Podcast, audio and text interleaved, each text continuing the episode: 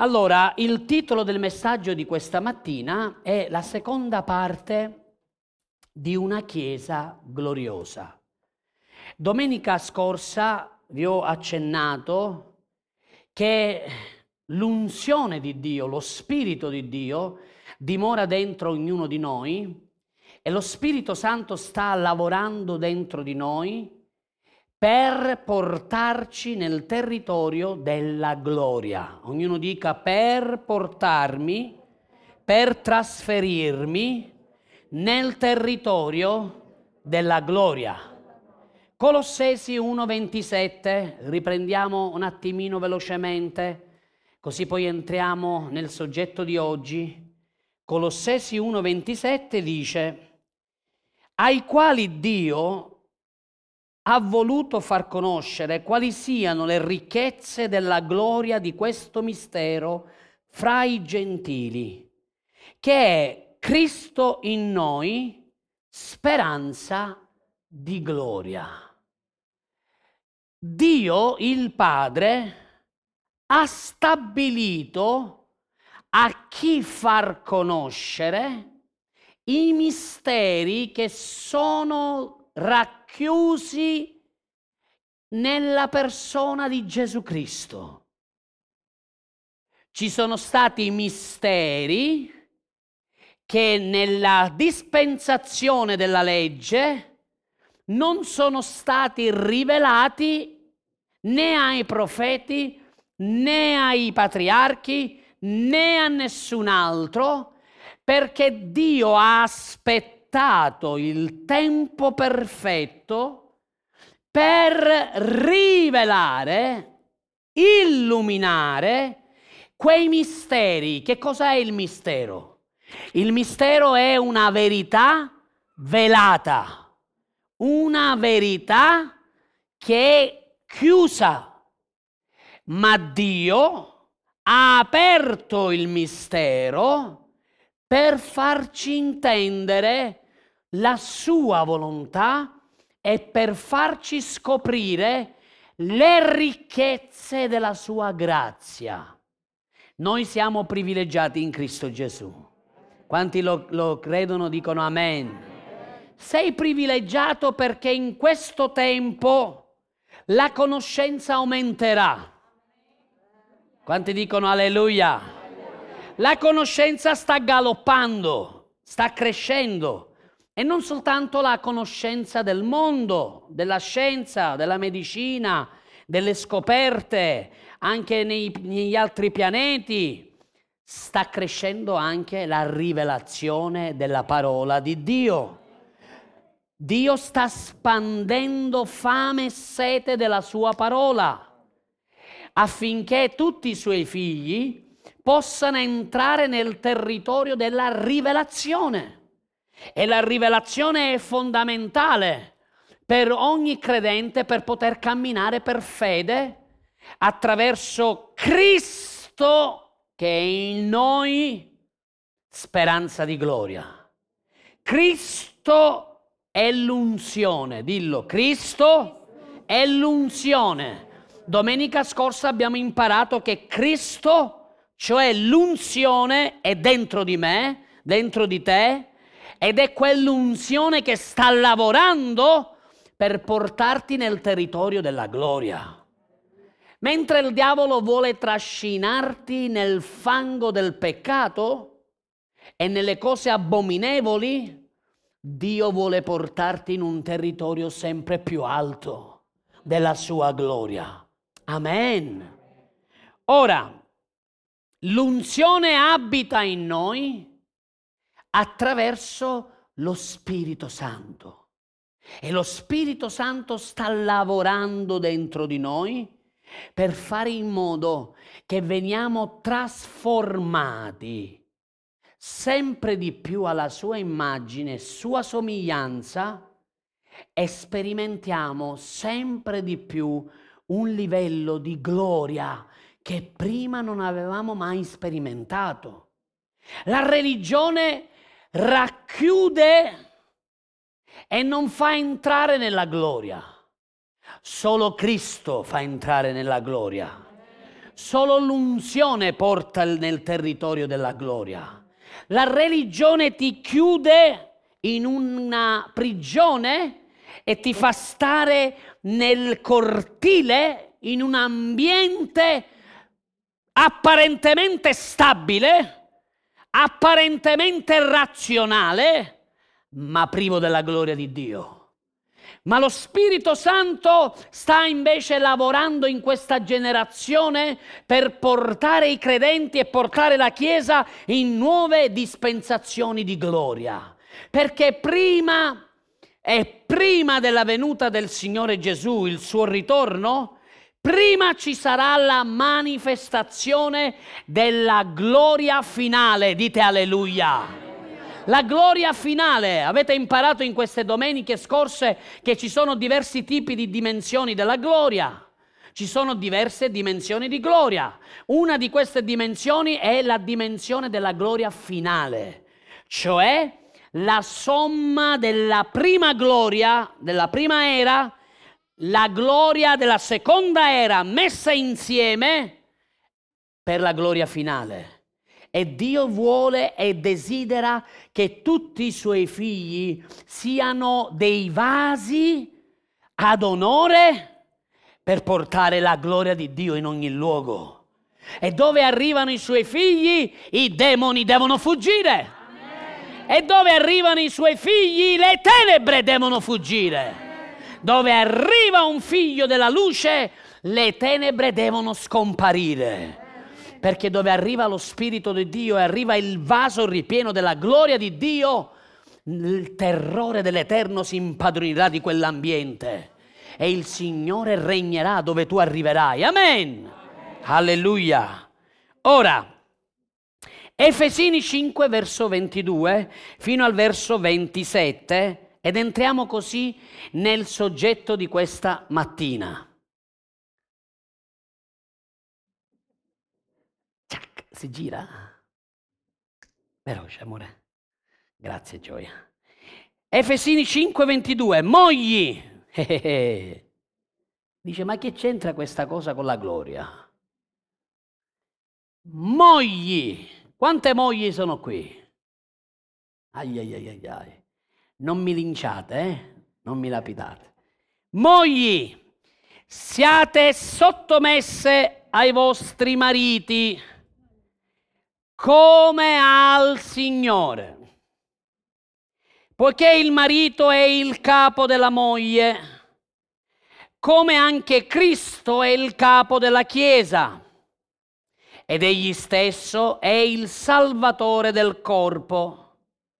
Parimenti, come la Chiesa è sottomessa a Cristo, così le mogli devono essere sottomesse ai loro mariti in ogni cosa. Mariti, amate le vostre mogli, come anche Cristo ha amato la Chiesa e ha dato se stesso per lei, per santificarla, avendola purificato, purificata con l'avacro dell'acqua per mezzo della parola, per far comparire la Chiesa davanti a sé gloriosa, senza macchia o ruga o alcunché di simile ma perché sia santa e irreprensibile. Noi domenica scorsa abbiamo imparato che l'unzione lavora in noi per portarci, trasferirci in una dimensione della gloria. Cristo in noi, l'unzione in noi, speranza di gloria. L'unzione lavora per permetterci di avere la speranza della gloria finale e della gloria eterna. Ma tutto ha avuto un inizio e oggi studieremo in parte da dove tutto ha avuto inizio. Tutto ha avuto inizio nel sacrificio del nostro Signore Gesù. È Gesù Cristo che ci ha permesso di poter ereditare la gloria di Amen. Gesù è venuto per l'umanità. Quanti dicono alleluia? Ascoltatemi, Gesù è venuto per l'umanità, ma Gesù ritornerà per la Chiesa. Gesù è venuto a morire per tutti, ma non tutti lo ricevono, non tutti lo riceveranno, non tutti lo hanno ricevuto, ma lui ritornerà per un residuo, per la Chiesa, la sua sposa. Quindi lui è venuto per tutti ha dato la sua vita per tutti, ma quando lui ritornerà, non ritornerà più per tutti, non ritornerà più per tutta l'umanità. Lui ritornerà per la sua sposa, per la sua chiesa, per la sua amata, per il suo corpo. Dillo, lui ritornerà anche per me. Se tu sei parte della chiesa, dillo, ritorna anche per me. Alleluia. Lui è morto per tutti per la remissione dei peccati. Quanti sanno che cos'è la remissione? Poche persone. La remissione è la cancellazione. Gesù ha cancellato ogni tuo debito. Quanti dicono alleluia? Quanti di voi avete mai avuto esperienza di una cartella esattoriale? Tremi, appena arrivi sta cartella, oh mamma mia, cose da pagare. E quando arriva quella cartella esattoriale ti dice guardi che qui lei ha un debito di 2.000, 3.000, 5.000, 10.000, 100.000 a secondo con lo Stato, con l'Agenzia delle Entrate. E tu dici mamma mia, quanto debito. Bene, Gesù ha cancellato ogni debito che tu avevi con il Padre lui si è incaricato e si è caricato di tutti i tuoi debiti e lui ha cancellato dalla tua vita ogni debito residuo, adesso non hai più debiti con Dio, sei stato riconciliato con il Padre, non con oro, non con argento, ma con il prezioso sangue dell'agnello di Dio. Gesù è venuto per salvare l'umanità ed è morto per tutti, ma Gesù ritorna per stabilire il suo regno e lui viene e ritorna non per tutta l'umanità, ma per la sua sposa, per la sua chiesa, per coloro che hanno detto basta al mondo, io voglio seguire Cristo. Io voglio seguire Gesù Cristo, il figlio di Dio. Non una religione, non una tradizione, non una denominazione. Noi stiamo seguendo il Signore dei Signori, il Re dei Re, il figlio dell'Iddio Altissimo. Noi stiamo seguendo colui che era morto ed è risuscitato, colui che si è caricato di tutti i peccati, colui che è la vita eterna. Cristo Gesù.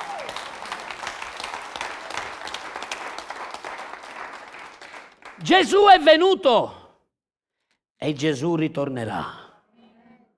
Lui è venuto a morire come un agnello e ritornerà come un leone. È venuto a morire, ma ritornerà a portare la vita e il regno di Dio sulla terra. Gesù viene per una chiesa gloriosa. Gesù ritorna per te e per me. Lui ritorna perché viene a prenderci qui. Noi abbiamo un appuntamento con Lui e Lui sta per ritornare. E credetemi, non abbiamo molto tempo. Gesù sta per ritornare. Ci sono dei segnali, dei segni, ci sono dei fatti che stanno accadendo che ci dimostrano che Gesù è veramente alle porte e sta per ritornare. E chi è santo continuerà a santificarsi. Colui che ha deciso di seguire Cristo continuerà a farlo. E la Bibbia dice, per favore, verso 25. Mariti amate le vostre mogli come anche Cristo ha amato la Chiesa, guardate, ha amato la Chiesa e ha dato se stesso per lei. Ma come? Ma Gesù non ha dato la sua vita per tutti? Gesù non è morto sulla croce per tutti gli uomini? Gesù è morto sulla croce legalmente per tutti gli uomini, ma poi usufruiranno di quel sacrificio soltanto coloro che crederanno in quel sacrificio. Ecco perché dice, è morto e ha dato se stesso per lei, Chiesa, e ha dato se stesso per santificare, verso 26 per favore, per santificarla. Per santificarla? La Chiesa? Sì, la Chiesa è un'opera del Signore Gesù Cristo. La Chiesa non è un'opera umana. La Chiesa non è creata da uno sforzo umano. Colui che ha fondato la Chiesa è il Signore Gesù. La Chiesa non è un'opera umana, è un'opera soprannaturale. E Lui ha dato se stesso per santificare la Chiesa. Ma perché? I santi. Siamo anche noi? Siamo anche noi chiamati a essere santi? Ma i santi non sono coloro che già sono in cielo? Non sono quelli che hanno fatto delle opere incredibili? No, fratelli miei e sorelle mie, se tu hai il figlio di Dio dentro di te, allora anche tu sei santo. Quanti hanno ricevuto Gesù Cristo come Signore e Salvatore della propria vita? Se tu hai ricevuto Gesù Cristo nella tua vita, allora tu hai ricevuto il santo per eccellenza. E siccome il santo figlio di Dio dimora in te, allora la tua natura è santa. Ma sapete, ci sono tre tipi di santificazione. La prima santificazione è la santificazione posizionale. Quando tu ricevi Cristo, tu esci dalle tenebre ed entri nella luce. Esci dal peccato e sei nella giustizia di Dio e quindi entra in te la santità di Dio, la natura di Dio. Dio è santo tre volte e Dio ha messo il suo Spirito Santo dentro di te. Ecco perché tu sei santificato dalla natura di Cristo, e il quale è lo Spirito che si unisce al tuo Spirito e diventi santo per posizione, per grazia. Non hai fatto nulla, ha fatto tutto Cristo. Ma poi c'è un altro tipo di santificazione, che è la santificazione progressiva. Una santificazione che dipende da te e dipende dal rinnovamento che la parola di Dio provoca nella tua vita. Ecco perché Paolo dice, avendola purificata, lavandola con l'acqua della parola. Quanti di voi questa mattina avete fatto una doccia? Vi siete lavati? O vi siete soltanto improfumati e siete usciti tutti sporchi? Prima di mettere il profumo ti devi fare una bella doccia, poi con questo caldo ancora di più. E mentre rinsaponi, c'è chi canta sotto la doccia è solo là, e c'è chi invece poi canta anche per il Signore. Ma Cristo ha lavato la nostra vita con il suo sangue e questo ci ha permesso di avere lo Spirito santificato. Ma poi c'è la seconda santificazione che è la santificazione progressiva, col lavacro della parola. Tu non è che ti sei lavato soltanto una volta nella vita e basta. Quanti dicono alleluia? Non è che ti hanno lavato solo quando sei nato e poi basta, dici basta, da ora in poi non c'è più bisogno di lavarti. Ogni giorno devi lavarti. Ogni giorno abbiamo bisogno che l'acqua della parola di Dio lavi le nostre coscienze, lavi i nostri pensieri, lavi le nostre emozioni, i nostri sentimenti, perché abbiamo bisogno di rinnovarci, di cambiarci, di purificarci e questa si chiama, questa fase si chiama la fase della santificazione progressiva. Non è Dio Adesso sei tu che collabori con Dio e con la sua parola per santificarti. sei santo in Cristo, ma continui a santificarti attraverso l'ubbidienza alla parola di Dio. Amen. E poi c'è la terza santificazione che riguarda la glorificazione del corpo. Perché il tuo corpo, quando sarai in cielo, non è questo, sarà glorificato. Il tuo corpo sarà reso come quello di Gesù Cristo nostro Signore. Vi ricordate di Gesù? Quando lui è risuscitato dai morti e veniva a porte serrate, si presentava agli apostoli e diceva pace a voi. E loro tutti impauriti, chi è questo? È perché poteva passare attraverso i muri, le mura. Quindi Gesù ha un corpo, quando gli ha detto a Tommaso tocca, tocca le mie ferite, tocca il mio costato e non essere più incredulo, ma diventi credente. Sii credente, credi. Amen. Così Gesù viene per una chiesa gloriosa, ma Gesù sta compiendo un'opera di santificazione nella tua vita e nella mia vita. Perché sta lavorando nella nostra vita? Per farci comparire. Un giorno compariremo davanti a Dio.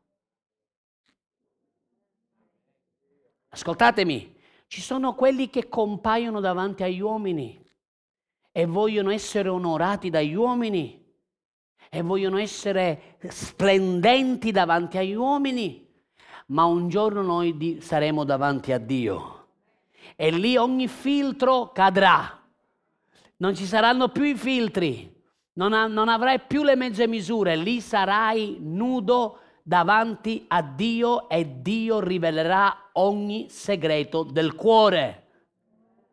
Alleluia! Quindi tu comparirai, Chiesa, davanti a Lui e Lui vuole che tu sia gloriosa. Dio non vuole una Chiesa piena di vergogna, di calunnie, non vuole una Chiesa nel vituperio, non vuole una Chiesa che viva nella miseria, nell'apatia, nella aridità. Dio vuole una Chiesa gloriosa. La gloria e la Chiesa degli ultimi tempi è una Chiesa con la gloria degli ultimi tempi. La Chiesa degli ultimi tempi è una Chiesa ripiena della gloria degli ultimi tempi. E la Chiesa di Gesù deve stare sotto sottomessa al capo, sottomessa alla signoria di Gesù. Avete mai visto un corpo senza testa? Può vivere? Non può vivere. Ci sono eh, quei film con gli zombie che fanno vedere le pubblicità, queste cose mostruose, diaboliche, e sembra che ancora camminino senza testa alcuni. Ma questo solo nel film perché in realtà un corpo senza testa non può andare da nessuna parte. La Chiesa senza Cristo fallirà, ma la Chiesa connessa con il capo allora entrerà in una dimensione di gloria. Amen. Così Paolo fa un parallelismo straordinario. E noi adesso impariamo a vedere almeno tre ragioni per poter sperimentare la gloriosa dimensione. La Chiesa è chiamata ad entrare nella gloria e a poter sperimentare la gloriosa dimensione. Ma ci sono due chiavi importantissime che si chiamano umiltà e si chiama sottomissione. Eh, eh, eh. Quando già sentono queste due paroline, molti dicono, oh no, no, no, no, io voglio vedere la gloria, oh no, no, no, no, io voglio vedere la luce, la gloria, la potenza, la grazia, l'amore di Dio, però sottomissione. E tutti tremano. Uh. Fratelli miei, sorelle mie, se vogliamo risplendere della gloria, dobbiamo camminare nel principio eterno della sottomissione. Oggi molti discepoli vogliono fare testa propria, Vogliono camminare come dicono loro, devono fare quello che dicono loro. Tu non, puoi, non li puoi correggere, non gli puoi più dire nulla, non gli puoi dire guarda che stai sbagliando in questa cosa, in quell'altra cosa, guarda che puoi ricevere questo incoraggiamento, loro ne sanno più di te. Fratelli miei e sorelle mie, la parola sottomissione è fondamentale. Per vedere la gloria c'è bisogno di una chiesa sottomessa al capo. La sottomissione è una chiave per la benedizione. Tre ragioni perché la sottomissione deve far parte della vita di una moglie. Quante mogli sono qui? Come la moglie deve essere sottomessa al marito, così la sposa di Cristo deve essere sottomessa al capo che è Cristo. La prima ragione perché una donna si deve sottomettere è perché fa parte dell'ubbidienza a Gesù. Una moglie si sottomette al marito perché la Chiesa è sottomessa al capo che è Cristo Gesù. Dio ha stabilito un ordine e in questo ordine la moglie è sottomessa al proprio marito perché sa che tutto quello che fa la moglie in sottomissione lo sta facendo come al Signore. Verso 22 per favore, di, Gal- di Efesi 5 sempre. Mogli, siate sottomesse ai vostri mariti come al Signore la moglie si sottomette al marito perché non lo fa per il marito, lo fa in ubbidienza al Signore. Quanti di voi, sorelle, amate il Signore? Quanti di voi siete grati al Signore, grate al Signore? Se tu ami il Signore, sei grata al Signore, allora ti dovrai sottomettere, sottomettere sottomettere all'autorità del capo della tua casa, che è il marito. Seconda ragione, velocemente. La seconda ragione perché la moglie deve sottomettersi è perché è appropriato all'ordine della creazione. Cosa vuoi dire, pastore? C'è un principio che si chiama il principio dell'ordine della creazione. Dio prima ha creato Adamo. Quanti sono d'accordo? Dio prima ha creato l'uomo, lo ha messo sulla terra, lo ha formato dalla terra, ha soffiato su di lui, gli ha dato vita e l'uomo camminava con Dio. L'uomo viveva nel giardino con gli animali. Dopo Dio vide che nel cuore dell'uomo c'era un bisogno, aveva una necessità. Allora addormentò l'uomo, prese da una costola del suo costato e ne fece una donna. Ma l'ordine del creato, della creazione, prima l'uomo, poi la donna, non viceversa. Dio creò prima l'uomo, ecco perché la donna deve sottomettersi all'uomo perché nel principio e nell'ordine della creazione l'uomo è venuto prima della donna. E quindi la donna adesso deve comprendere questi principi fondamentali perché quando una donna si sente amata, allora si sottomette al proprio marito. Ascoltatemi, cari sorelle. Perché voi avete un dono da parte di Dio, che è l'influenza. Sapete influenzare i vostri mariti.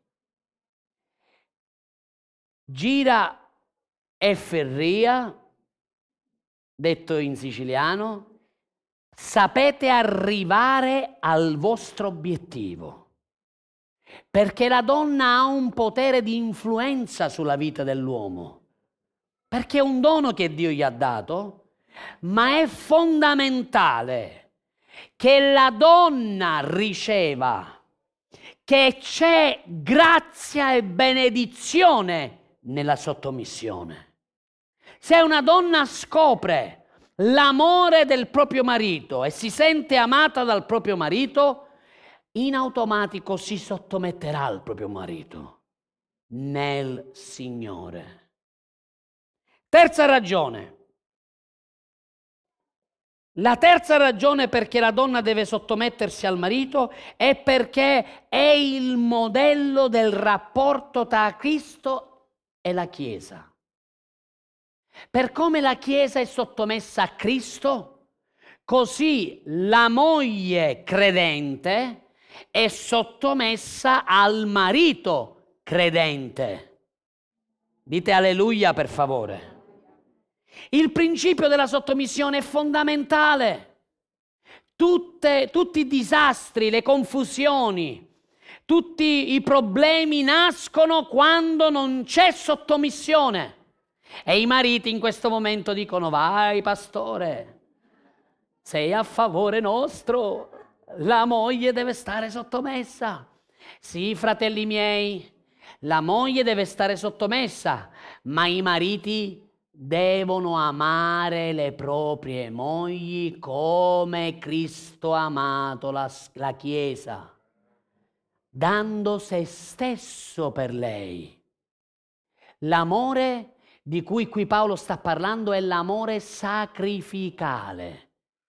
Cristo si è sacrificato sulla croce per dare la sua vita per la Chiesa, per la sua sposa Così i mariti devono amare le proprie mogli sacrificandosi per le proprie mogli affinché le mogli si sottomettano volontariamente all'amore che ricevono dal proprio marito. E se c'è questo ordine, scende la benedizione di Dio. E quando la benedizione scende in una casa, si vede. Siete qui?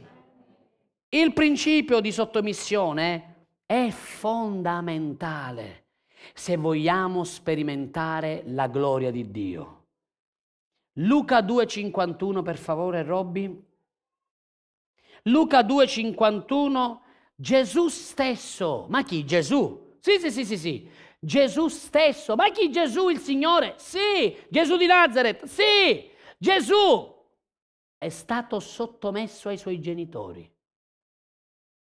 Poi discese con loro, andò a Nazareth e stava loro. Cosa dice la scrittura? Stava loro. Ditelo forte, stava loro.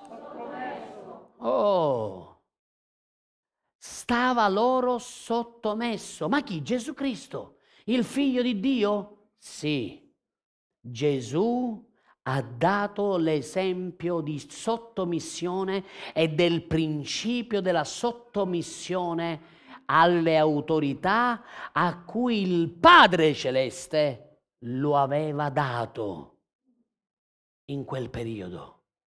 Ascoltatemi, è importante questo per i giovani, è importante questo per le famiglie, è importante questo per le famiglie, ascoltatemi, perché oggi stiamo vivendo un tempo dove bambinetti piccolini così comandano ai propri genitori quello che devono fare quello che devono decidere. Ascoltatemi fratelli e sorelle, questo non è l'ordine di Dio, l'ordine di Dio è che i genitori devono tenere in sottomissione ogni loro figlio. Tu vedi bambini o ragazzi o ragazze, adolescenti o più grandi, che quasi quasi minacciano i genitori, comandano ai genitori quello che devono fare. Ascoltatemi, fratelli miei e sorelle mie, questo non è lo spirito di Dio. Ogni credente ha un proposito nella propria casa, nella propria famiglia, deve tenere in sottomissione i propri figli. Se non sai tenere in sottomissione i propri figli, poi ne renderai conto al Signore. Perché la prima causa che Dio ti ha dato e ti ha affidato è quella di saper gestire i tuoi figli, è quello di saperli educare nelle vie del Signore, è quello di sapergli inculcare la parola di Dio fin da piccoli e farli camminare nel rispetto e nel timore di Dio. Gesù si sottomise ai suoi genitori umani per dare testimonianza della legge. Luca 10, 17. Nel mondo spirituale e il mondo spirituale conosce perfettamente il principio della sottomissione. Il mondo spirituale conosce che c'è bisogno di sottomettersi i discepoli, la Chiesa hanno ricevuto il nome al di sopra di ogni altro nome, nel nome del Signore Gesù Cristo, il nome che è stato messo al di sopra di ogni principato, di ogni potestà, di ogni dominatore di tenebre, di ogni spirito malvagio che opera nei figli della disubbidienza, è nel nome di Gesù Cristo che i discepoli possono sottomettere ogni demonio. Ma perché si sottomettono? Perché c'è dato un principio di sottomissione nel mondo spirituale. Uno che non è nato di nuovo, uno che non ha sperimentato Cristo e che non è salvato e non ha il dono della vita eterna, non potrà comandare, non ha nessuna autorità. Non potrà mai fare entrare in vigore questo principio ma tutti i nati di nuovo hanno autorità nel nome di Gesù. Gesù ha detto nel mio nome caccerete i demoni. Alleluia! E potrai così applicare nel mondo spirituale il principio della sottomissione. E i demoni, i 70 ritornarono pieni di gioia dicendo, Signore, anche i demoni ci sono sottomessi nel tuo nome. Nel nome di Gesù i demoni sono sottomessi. Non abbiate paura dei demoni. I demoni sanno e conoscono perfettamente il principio della sottomissione e quale autorità e potere abbia il nome di Gesù Cristo. Spesso i figli di Dio e i credenti non hanno ancora afferrato e non hanno la consapevolezza di quale potere abbia quel nome ma il nome di Gesù è conosciuto in tutto l'universo.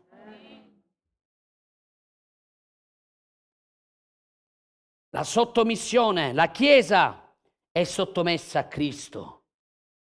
Una Chiesa che non è sottomessa a Cristo e al capo che è Cristo è una Chiesa morta. Una Chiesa che non produce frutto. Una Chiesa che non vive l'unzione una chiesa che gira sempre nella tradizione e nella forma, ma è priva di potenza.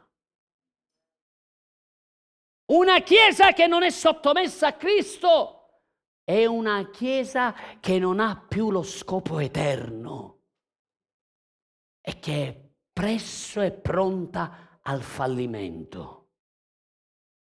Ma quando la Chiesa cammina sotto coperta del capo di Cristo e del capo che è il nostro Signore Gesù, allora è destinata ad entrare nella gloria di Dio. I servi dovranno e dovrebbero sottomettersi ai propri padroni. Tito 2,9. Voi tutti lavorate e siete dipendenti di qualcuno. Quanti dipendenti ci sono qui che lavorano per qualcuno? Onorate i vostri padroni, i vostri titolari. Benedite le loro vite, pregate per loro, onorateli con la, con la, vostra testimonianza, fate in modo che Cristo risplenda attraverso la vostra vita. Quando lavorate, onorate il Signore anche attraverso il lavoro, non buffate o non sbuffate o non lamentatevi del vostro lavoro, ma ringraziate Dio per il lavoro che avete e per la possibilità di poter mangiare nel nome di Gesù. La Bibbia dice che coloro che lavorano devono stare sottomessi ai loro titolari. Esorta i servi a essere sottomessi ai loro padroni. compiacerli in ogni cosa e a non contraddirli. Spesso vedi delle attitudini in coloro che lavorano e sono dipendenti, che pensano di saperne più dei padroni e dei titolari. Fratelli miei, sorelle mie, non devi andare così. Tu sei stato messo lì, stai lavorando per qualcuno e se stai lavorando per qualcuno devi compiacere quel qualcuno, lo devi onorare e devi fare in modo che quel titolare parli di te con il sorriso in bocca glorificando il nome del Signore Gesù. Ubbidite ai vostri conduttori. Ebrei 13, verso 17. I cristiani dovrebbero sottomettersi alle autorità che Dio ha posto nel corpo di Cristo.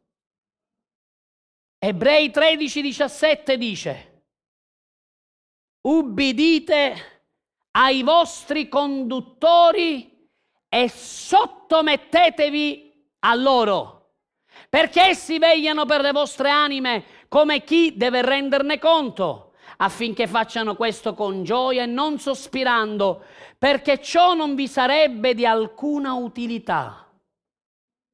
Fratelli miei, sorelle mie, discepoli, discepole, figli e figli preziosi, state sottomessi alle autorità. Ubbidite alle autorità, fate quello che le autorità vi dicono di fare affinché la benedizione del cielo arrivi nella vostra vita. Abbiate un'attitudine di umiltà e di sottomissione. Non fate come quelli che dicono sì, sì, sì, sì, sì e poi non fanno nulla o fanno a modo loro. Gesù parlò di due figli che aveva un signore. Il padre gli disse vai per favore a lavorare la terra e quello gli disse no padre, non posso andare. E il padre si dispiacque. Poi andò dall'altro figlio e gli disse, figlio, puoi andare tu a lavorare la terra? E quel padre era così preso da impegni che non riusciva a fare tutto lui. Allora chiese l'aiuto a suo figlio e suo figlio gli disse, no padre, adesso io andrò, non ti preoccupare se l'altro mio fratello non ci va. Sapete com'è finita la storia? Che quello che gli aveva detto che ci andava non ci andò più e quello che gli aveva detto di no si pentì e andò. Fratelli miei, quando prendiamo un impegno nel Signore per servire il Signore, lo dobbiamo iniziare, lo dobbiamo continuare e lo dobbiamo portare fino alla conclusione, perché noi non stiamo servendo soltanto un uomo di Dio, voi state servendo la Chiesa che è degna di essere servita e state servendo il Re dei Re e il Signore dei Signori. Quando servite state facendolo al Signore. Quando ubbidite, lo state facendo come al Signore. Ogni volta che fai qualcosa per il corpo di Cristo, ti verrà annotato nel registro dei cieli. La tua fedeltà ti permetterà di ricevere la corona della gloria. La corona della vita l'hai ricevuta per il sacrificio di Cristo, ma la corona della gloria la riceverai per la tua fedeltà. Ubbidite ai vostri conduttori. Guardate che la parola è diversa dal greco. Ubbidire è il termine militare. Tu ubbidisci anche quando non capisci quello che ti viene detto di fare. Come un militare, un soldato che deve ubbidire alla sua autorità. Il capitano, il maresciallo, il tenente, il generale, il colonnello ti dice devi fare questo. E il militare non può dire no, non lo voglio fare. Oppure non mi va. Oppure ora te la faccio pagare. Oppure voglio fare un'altra cosa, capita? No, se il capitano parla, il militare deve ubbidire, l'ubbidienza. Termine militare. La sottomissione invece è l'attitudine. Ti sottometti perché hai capito che ti amano. Perché hai capito il principio eterno che la sottomissione ti offre un posto in onore e in gloria. Tu puoi ubbidire ma non essere sottomesso, ma non puoi essere sottomesso e non ubbidire. Perché se l'attitudine è di sottomissione, allora sarai pronta a ubbidire ad ogni cosa. E qui lo scrittore lo dice agli ebrei. Sottomettetevi alle autorità che sono state messe sulla vostra vita da parte del Signore. Gesù disse un discepolo non è più del suo padrone, è del suo maestro.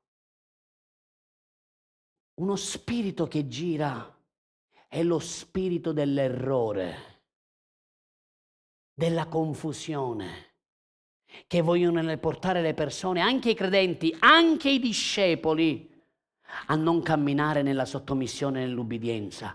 Perché i demoni sanno che se non c'è ubbidienza e non c'è sottomissione in una chiesa, quella chiesa è priva della gloria di Dio.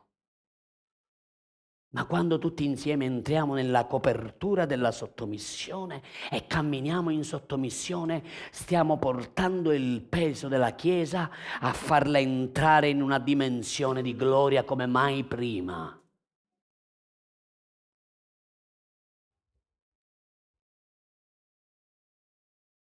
Luca 12 verso 13.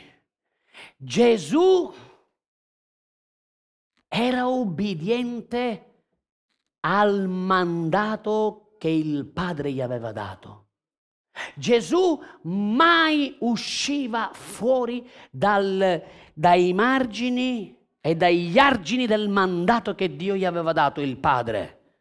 Il Padre gli aveva dato un comando e lui era obbediente sempre. Non faceva nulla se il Padre non gliel'avesse prima rivelato. Era perfettamente ubbidiente a ciò che il Padre Celeste gli aveva detto. Ora uno della folla gli disse, Maestro, di a mio fratello che divida con me l'eredità. Verso 14. Ma Gesù gli rispose, Uomo, chi mi ha costituito su di voi giudice o spartitore? Verso 15. Poi disse loro, state attenti a guardarvi da ogni avarizia, perché non è dall'abbondanza dei beni che uno possiede che egli ha la sua vita. Gesù diede due insegnamenti in questa parte della scrittura. Il primo insegnamento è che lui era obbediente a tutto ciò che il padre gli diceva. E il secondo insegnamento che la vera vita non viene dai beni naturali, ma viene dall'ubbidire al Signore. Quando tu ubbidisci al Signore e alle autorità che Dio ti ha dato, tu hai la vita di Dio che inizia a muoversi dentro di te. Sapete perché tante persone non prosperano? Sapete perché tante persone non cambiano? Sapete perché tante persone falliscono? Perché non vivono nell'ubbidienza e nella sottomissione. Perché hanno deciso di fare a modo proprio, vivere una vita indipendente. Ma questo è lo spirito dell'anticristo perché lo Spirito di Cristo è lo spirito dell'ubbidienza, della mansuetudine, dell'umiltà. Solo l'umiltà precede la gloria. Così il marito e la moglie sono chiamati a lavorare in sinergia. È una squadra. Marito ama tua moglie. Marito? Quanti mariti ci sono qui? Quanti mariti? Fratelli miei preziosi, amate le vostre mogli. Parlate parole di benedizione sulla loro vita, benedite le loro vite. Fategli dei regali, comprategli dei fiori, portatele a cena fuori. Quando è stata l'ultima volta che l'hai portata a cena fuori? Non a casa, dico fuori, fuori. Ora devi fare il Green Pass prima di portarla fuori. Hai la scusa. Gli puoi dire, eh no, pastore, non posso portarla fuori. Non ho ancora il vaccino. Puoi fare il tampone. non avere scusa. Onora tua moglie. Rispettala, onorala, parla a lei parole di fede, di amore. Coccola tua moglie, comprendi tua moglie benedici tua moglie, onorala e lei si sottometterà volontariamente. Perché? Perché sa di essere amata, sa di essere protetta. Non fate come fanno alcuni religiosi, ehi, sta scritto, devi stare sottomessa a me. La moglie stia in silenzio, la donna taccia. No, no, no, no, no, no, Questo è il legalismo. Ama tua moglie. Lo so che spesso le donne eh, portano l'uomo ad uscire fuori binario, perché sono tutto l'opposto dell'uomo, ma imparate a investire del tempo e a benedire le loro vite anche in preghiera e l'ambiente della casa cambierà i mariti devono esercitare un lavoro sacerdotale nella propria casa. Se vedete che vostra moglie è fuori dai gangheri, iniziate a pregare per loro, iniziate a sostenerla, iniziate a, pa- a parlare con loro, perché hanno bisogno di parlare. L'avete visto? Il doppio. Parlano pure di notte.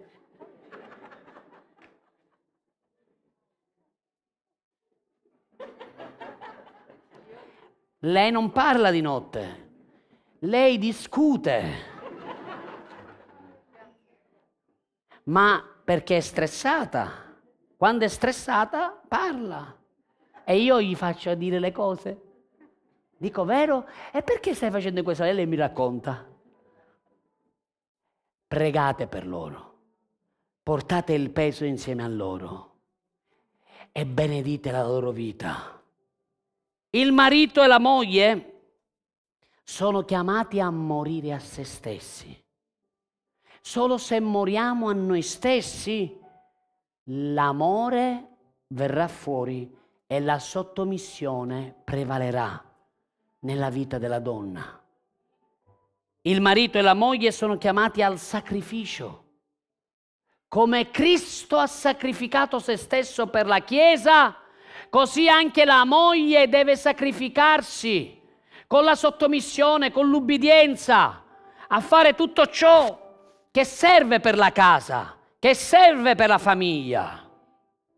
Il marito e la moglie sono chiamati a poter realizzare la migliore relazione che ci sia sulla terra.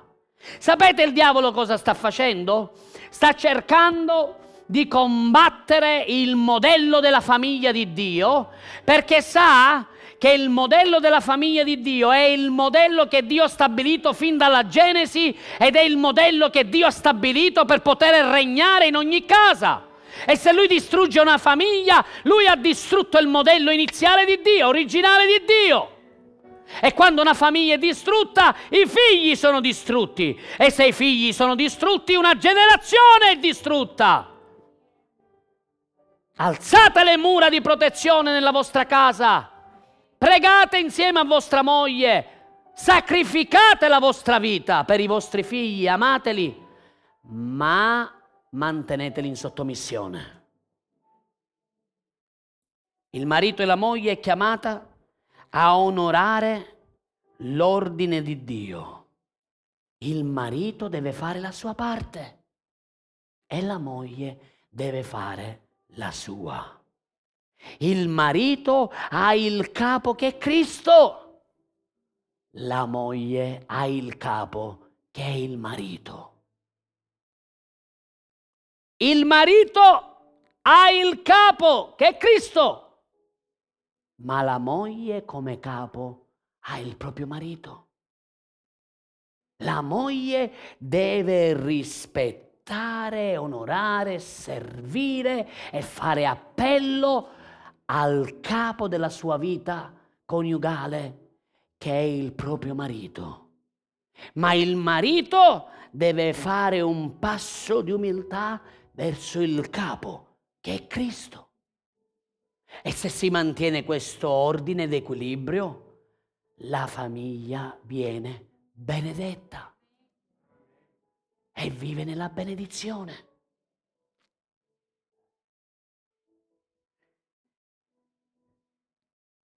Bisogna anche stare attenti e distinguere quando una moglie deve stare sottomessa al proprio marito e quando no. Quando il marito non è convertito. Se il marito non è convertito, non può obbligarti a rinnegare la tua fede. Il marito non può dire alla moglie, se io dovessi dire a mia moglie qualcosa che non è in accordo alla scrittura, lei mi guarderebbe e mi direbbe eh no. Io non posso dire a mia moglie, ehi amore, vatti a buttare giù dalla montagna. E quella ubbidirebbe, quella dice vai a buttarti tu. Non mi ci butto io. Il marito non può dire alla moglie di fare qualcosa che è contro la parola di Dio. Il marito non può dire alla moglie non pregare, non andare in chiesa o fai delle carte false, dei documenti falsi. Eh no, perché c'è il timore di Dio. Quindi la moglie può anche isolarsi e uscire fuori da quell'obbligo di sottomissione. Quando ci sono questi fatti, questi avvenimenti, la moglie non deve stare sottomessa. Se il marito è violento o mette in pericolo la vita della famiglia, la moglie non deve stare sottomessa al proprio marito. Se il marito rompe il patto coniugale, se il marito spezza il patto dell'unità matrimoniale, la moglie non è obbligata a stare con lei, con lui, e viceversa. La moglie deve stare sottomessa se c'è un patto rispettato. Ecco perché Dio non ha stabilito la convivenza. La convivenza non ti dà nessuna garanzia. Non è un patto davanti a Dio. Ma quando tu fai un patto matrimoniale e ti sposi davanti al Signore, allora tu hai un patto per poter parlare con Dio. E se il marito rompe quel patto matrimoniale, allora la donna è sciolta da quel legame. Dice, ma finché morte non ci separi? Sì, ma se spezza il patto, la donna è libera. E così viceversa, se la donna spezza il patto, il marito è libero. Il marito non deve usare autorità ed essere autorevole, ma deve usare autorità per servire e condurre, guidare la famiglia. La moglie deve stare ad onorare il marito e a sottomettersi a lui, sia nei momenti belli sia nei momenti brutti, ma sempre se l'uomo è timoro, timoroso del Signore e risponde all'obbligo e alla volontà di Dio. Se un marito ha problemi psichici, la donna può uscire dal suo obbligo di sottomissione. Perché se il marito non funziona bene mentalmente, allora può esonerarsi dall'obbligo di sottomettersi e fare tutto quello che lui dice. Ma se il marito sta bene, allora la donna deve rispondere con la sottomissione per onorare il marito e soprattutto per onorare il Signore. Efesini 5:25 dice, mariti, amate le vostre mogli. Questa parola amate, voi sapete che dal greco ci sono quattro parole per un'unica parola amore. Eros, storge, fileo e agapeo. Qui la parola usata è agapeo. cioè ama tua moglie dell'amore incondizionato. Ci sono mariti che amano tante mogli. Questa non è la volontà di Dio. Un solo matrimonio che duri per tutta la vita. Ascoltatemi, sorelline e fratellini, ragazzi e ragazze, non mettetevi con uno fuori che non conosce Cristo. Non cercate nel mondo ciò che Dio ha riservato per voi dentro il suo corpo. Non andate dietro i ragazzi o le ragazze che non stanno servendo e camminando e seguendo Cristo. Perché altrimenti il proposito di Dio in voi fallirà. Saranno guai. Ma, pastore, ma lui mi piace e, e, e io sento le farfalle dentro di me. E io gli dico, e io sento i calabroni. Sorellina mia, fratellino mio, io lo capisco che ti può piacere, capisco che può essere una bella ragazza o un bel ragazzo, ma tu sei chiamato a centrare la volontà di Dio. Per ogni Adamo c'è un, una Eva. Ci sono ta- un Adamo che cerca tante Eve. Questa non è la volontà di Dio. Una Eva, ossa delle tue ossa, carne della tua carne, rispettando, camminando e vivendo nel timore del Signore. Mantieni il tuo patto matrimoniale con rispetto e onore. Ma se invece tu fallisci e non trovi l'uomo della tua vita e, e ti trovi l'uomo fuori che non è in Cristo, poi cosa farai? Vabbè, ma poi tanto divorzio. Oh, ma il divorzio apre le porte alla sofferenza. Il divorzio apre la porta alla solitudine e alla separazione. Perché andare a divorziare quando invece puoi aspettare il tempo di Dio e il ragazzo, l'uomo o la donna che Dio ha preparato per te? Per poter servire e seguire Cristo nella tua vita. Seconda Timoteo 1,7 per favore, così per oggi concludiamo. Dio infatti non ci ha dato uno spirito di paura, ma di forza, di amore e di disciplina. Molte mogli dicono, pastore, ma io non riesco a sottomettermi a mio marito, perché lui è duro perché lui mi tratta male. Sorella mia, eh, devi sottometterti a, suo, a tuo marito. Se vuoi vedere la salvezza entrare nella tua casa. Se vuoi vedere la benedizione di Dio entrare nella tua casa, vivi nella sottomissione e vedrai la benedizione di Dio ti raggiungerà. Mariti, amate le vostre mogli. Eh, pastore, ma tu non sai come mia moglie. Per ora viviamo separati in casa. Lei nel divano e io nel letto. Lei con il caldo e io con l'aria condizionata. Fratello mio, marito di tua moglie, rompi il muro di separazione e vatti a riconciliare con tua moglie. Ama tua moglie perché Dio ti ha dato uno spirito di forza, uno spirito di disciplina e uno spirito di amore, quindi puoi farcela. Puoi amare tua moglie, può quel matrimonio rifiorire, può farcela.